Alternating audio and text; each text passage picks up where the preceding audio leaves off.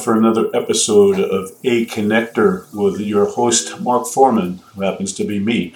Yeah, there's so much going on in this world right now, a lot of crazy stuff. I know back in the States, um, a lot with the um, impeachment hearings, and uh, one, one, one announcement that I think is good the, uh, the Senate and Congress confirmed that there will be uh, a bill to support the um, Hong Kong protests and support Hong Kong in terms of what's going on there.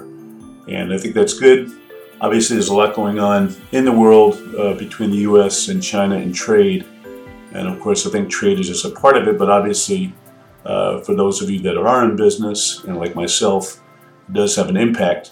Uh, actually, dealing with a lot of issues on a daily basis uh, with existing and new customers in terms of how to better mitigate deal with uh, the impact of, uh, of the tariffs. And of course, Vietnam has been getting a lot more business because of that.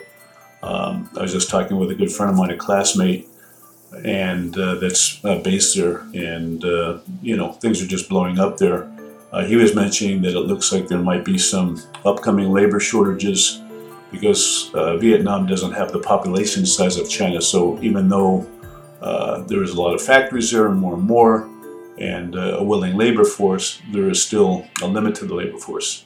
That being said, in China, uh, with a much larger labor force, less and less people are willing to take factory jobs because their standard of living has already increased. So the labor pool is shrinking, although it's still huge. And of course, uh, the labor cost is going up. Uh, so some of the deals uh, that were had there due to lower labor costs and no tariffs are now being severely impacted due to higher labor costs, less labor, and tariffs. Okay, one of the things uh, I want to talk about while we're on the subject of China, uh, because of some of the challenges I just mentioned, and also because of the background basically being uh, a communist system, uh, like you know, remember when the Soviet Union collapsed, and uh, so now it's Russia and people. Some people are dealing with Russia to do business there. You would think, wow, you know, so much is changing. Uh, there should be a really positive response. Well. Uh, a lot of people indicated that when they first started dealing with the, the, the new non Soviet Russian businesses, basically, instead of getting good communication and cooperation in terms of the long term uh, business relationship, many of the Russian suppliers uh, basically took deposit money uh, and just never delivered on what they were supposed to. And of course, many uh, many Western uh, business people were baffled. Now, why would they do that? Why would they, you know, grab a little bit of money on the table and uh, you know because of that lose out on so much more money for the long term? And actually, many of them, many of the Russians, just didn't have a long term view. They grew up in a communist system which basically uh, was not a very promising outlook for the future. There basically uh, was no future to be excited about, so you just grab uh, what you can to survive today. Well, in China, I think some of that might be happening again because of the issues I mentioned. I think a lot of factories there are looking at, well, whatever good days there were have come and gone. Things are not so good now. Many of them are losing customers to Vietnam. Uh, a lot of them are being impacted by the higher costs, uh, lost business due to tariffs, etc. And so there's um, more and more issues with uh, not uh, not not performing in the way that they once did or should. And so that's something that uh, definitely needs to be looked at. Uh, that's why in my business, um, you know, part of what I do is, you know, show up and make sure people are doing what they're supposed to do and what's going on. Uh, a lot of times, uh, customer places an order with a factory and they farm it out because uh, they want to get it done cheaper. And there's nothing wrong with getting it done cheaper if it's done uh, t- uh, to a, a, a, suitable quality standard. And so a lot of times that's an issue. Uh, so these are some things that need to be looked at, and it's always good to make sure that you have someone, you know, checking up, doing a due diligence check, doing a, a uh, an audit, quality audit, uh, on your behalf. It doesn't cost that much money, but it can save you a lot in the long term, a lot of headache. Another thing, too, that I've been hearing more and more about is that a lot of Chinese companies that are dealing with branded companies are basically uh, applying for the trademark in China. So let's say uh, your name is, you know, you're the uh, good company brand and uh, you're selling all over the world and you're buying from the Chinese supplier and, uh, you know, you haven't been selling in China yet. Now you go to sell to China under your own trademark name, good company brand, and you find out you can't do that. And you said, what do you mean? Well, because there's already uh, uh, a branded uh, agent, a name holder here in, in, in China. And uh, a lot of times the company will apply for it or ask someone to apply for it uh, so they can go ahead and take advantage of that, either get money from you uh, to use that brand or they've been selling under it the whole time while you haven't been selling it. And possibly, in some cases, I've also been hearing that uh, Chinese factories, Chinese companies that do this, um, are selling uh, not just within China, but also taking orders with that brand name on it, and a lot of times using the design from you, the customer. So these are some things to be aware of. One thing I do a lot of is work with people to look at options, uh, either finding other suppliers in China or in case of what I was just talking about with the whole tariff issue and uh, the changing uh, picture in China, some of the issues there, we also have excellent uh, resources in uh, Taiwan, Thailand, Vietnam, and elsewhere. So that's what I'll work on. Um, one thing actually I'm doing right now as I record this is I'm drinking some tea. Uh, a plug for tea. You know, before I came to Taiwan, I was not a big tea, uh, tea drinker per se. I mean, actually, all I drank for the most part was like, you know, iced tea, lemon tea, whatever, out of a can uh, the occasional cup of tea, maybe when you're sick. But of course, uh, Taiwan and China, big tea culture. And when I started doing business here, I would, um, you know, visit the factory, and inevitably the factory owner will make you some tea. And usually they'll get the good stuff. Now, I had no concept there was good tea and bad tea, never really thought about it. This is pre Starbucks days, didn't even really think about good coffee and bad coffee. But anyhow, um, what happened was when I was doing business, I started getting good tea, and I guess I had a good palate and was able to pick up on that. And so when I would drink, uh, I would be offered like regular tea or drink, you know, regular tea at home. I didn't enjoy it. I was kind of ruined. I was spoiled by uh, drinking the better tea. So to this day, I appreciate good uh, high mountain uh, oolong oolong tea. If you haven't had it, you should try some. Uh, it's got a really clean and, and kind of a a fragrant, very fresh taste. So to this day, I'm a big uh, oolong oolong tea guy. Um, another memory I was uh, thinking about uh, sharing on was when I uh, started doing business. I was working for an American fishing rod company. I think I mentioned them before, and um, I needed to do a, a visa trip.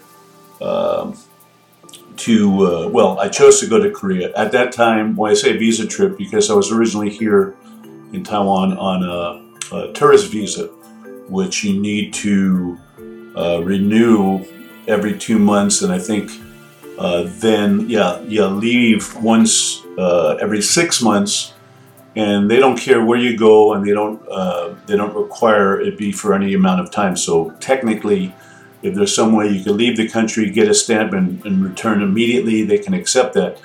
So at that time, I felt that Korea was probably one of the closest countries um, to do that and reasonable airfare. So I decided to go there. And actually, at this time, was right before the Korean Olympics. So this going back quite a bit. This is about oh, 30 years ago.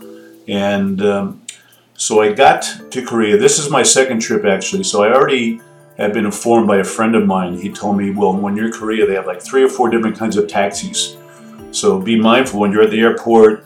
Says you want to deal with the guys. I think it's either want to uh, deal with the guy that has the meter, or certain guys that if you know where you're going, you know what the fair price is, and you can deal with some of the guys that are not on the meter and just you quote them a rate.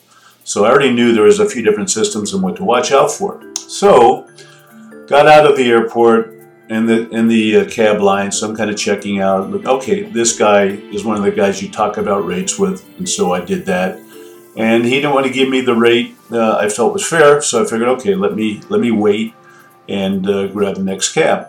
Well, some guy comes walking over to me, a very serious uh, looking guy, and he says, "What's the problem, sir?" I'm thinking to myself, "What the heck is this guy? I mean, why why does he care what's going on?" And you know, and so I'm just kind of, you know, trying to ignore him politely, I guess. And he said, Sir, what's the problem? I'm like, What the heck? And like, okay, I get it. He must be like a plainclothes cop or something. So I said, Well, no problem. I said, You know, I'm waiting for a cab and, you know, I just, uh, I'll wait for another one because this guy uh, can come can come to terms on a rate. He says, uh, leave it, leave it to me, sir. I said, no, that's it. Leave it to me, sir. Okay. So he goes ahead and rattles off in Korean uh, to the cab driver and says, It's okay, sir. And I'm still not wanting to get it. I said, That's all. It's okay, sir. Like, for crying out loud, this guy just won't give up.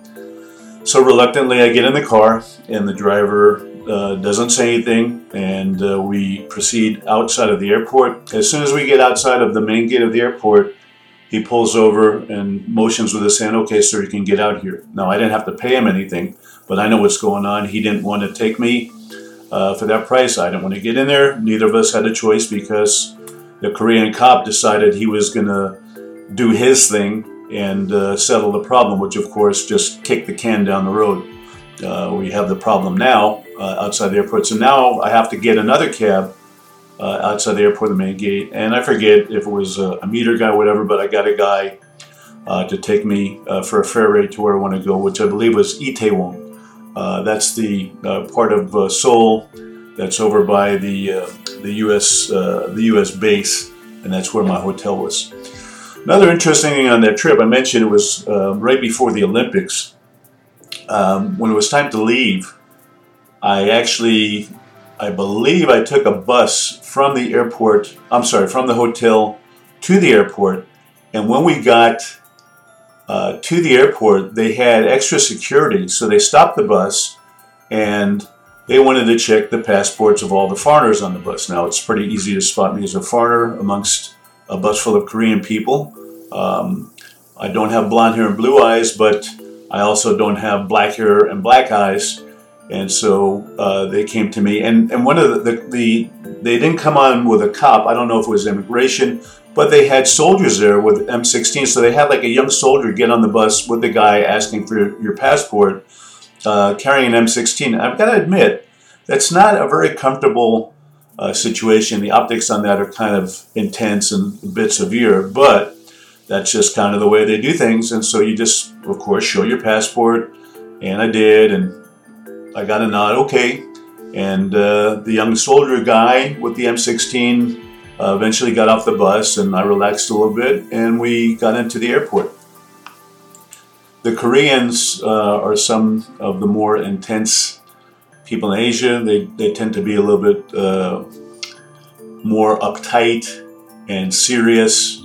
I'd say um, even even more so than Japan and that's just part of the culture. Of course, there's some really nice people there. It just it's a cultural thing, and that's just one thing with them. If you see, you'll see at the uh, if you've ever seen pictures at the uh, demilitarized zone, which is basically the line that goes between uh, North Korea and South Korea. There's soldiers on each side, and their normal position is kind of like clenched and, and slightly bent over. I mean, clearly it's uncomfortable, and that's like their form of attention. Uh, I guess they feel that looks more uh, serious and, and, and is more intimidating, even though each side is doing that, and they're basically the same race of people, so they know the the same culture. Um, but that's just kind of a cultural thing with them. The Chinese can be kind of serious too, but not nearly on that level. They tend to be more relaxed uh, overall, and I'd say uh, the Taiwanese. Um, same thing, and probably even more relaxed. I, I guess the, the Taiwanese probably have a lot more uh, American culture in the mix. So uh, they, they, they, team, they seem to be a little bit more uh, easygoing. And uh, Asian people overall are friendly. Like I said, these are these are just cultural things. It's not one good group, one bad group. It's just like our culture. We, you don't notice your own culture. It's like air. You just breathe. Uh, if someone says to you, "Oh, what do you think about the air?" You're going to say, unless it's polluted and you smell it. You say, what do you mean about the air? You know, you just breathe it. And culture is kind of the same thing. Culture is like the air. Just if you grow up in a certain culture, you just think it's normal. So if you're if you're from a farm town in Iowa, uh, that's normal. Just like me being from Brooklyn, New York, uh, that style of life was was normal to me. So that's that's how culture is. You don't really uh, notice culture until until you get away uh, from your own and you start to see things that you're not used to, and then you either ask questions or think about it. And so that's that's something, uh, of course, that I did and have done quite a bit living here. On that note, I remember one time I was in Taipei and I fell asleep uh, on the bus uh, from, I guess I was leaving home going to work, and uh, kind of waking up and realizing, wait a second, why are all these Taiwan, why are all these Chinese people on the bus? And it's like, well, duh, you know, you're in Taiwan. But you know, having just fallen asleep, it took me a minute to kind of uh, get a grip on, on, what was going on. And um, also, too, another cultural memory I have was uh, the first time. You know, I I don't know if I mentioned I I did study Chinese for two years as part of my major at the University of Arizona. And uh, coming here, you know, was kind of rusty. It had been about eight years since I had studied the language and uh, used the language very much. So I was kind of getting back into it. So it was very challenging. I mean, uh, I remember one time, I think I mentioned last time, uh, eating sui jiao, uh, eating dumplings for the first time and having some garlic. in that same shop in that same evening was one of the uh, the boss's friends was being very friendly and trying to engage me in conversation. And my Chinese was pretty rusty, and he was asking me something, and it just didn't register. They kept asking me, uh, Mei Jin, uh, Mei Yuan, Mei Jin, Mei Yuan, and it's just not, you know. And finally, I think someone in, in broken English said to me, American dollar. I'm like, ah, okay. And so, anyhow, um, I uh, I was um, sleeping one time around, you know, probably month two into my uh, time here, and I remember being really excited when I woke up because I realized I was speaking Chinese in my dream. I think I was actually counting in Chinese in my dream, and that was so encouraging to me because I felt like, wow, um, being immersed in Chinese culture and Chinese language here is really daunting, and I don't know how much progress I'm making. I'm hoping I'm making some, but I realized from that dream that that was uh, an indicator that, in fact, I was making some progress in my in, in, in my language skills. Well, in closing, I think we should still keep an eye on what's going on in Hong Kong. If you're interested in that, I realize, you know, as a political football, you know, these things are, uh, are uh, manipulated, but uh, there is some serious issues there. I mean, Hong Kong has been uh, one of the key international spots in the world, especially, you know, in Asia, and it's kind of obvious that, you know, some major changes are happening there and we'll see what that we'll we'll see what that entails. But uh, those people need support. I think it's good that people are taking more notice, uh, and I think we all need to be held accountable to um, deals and agreements. And I think uh, some some countries or some political groups that control company countries uh, are less uh, good partners and uh, less faithful in adhering to the terms of the agreement. I think that's a major issue there. So I think we're dealing uh, in that side of the world. We're dealing with, you know, not so much well cultural issues because they're impacted by the ruling political party. Uh, because obviously, you know, uh, politics uh, also informs and impacts on culture. So on that note, I think we'll call it a day and be be back in touch soon, and hopefully get some guests on here pretty soon. Take care.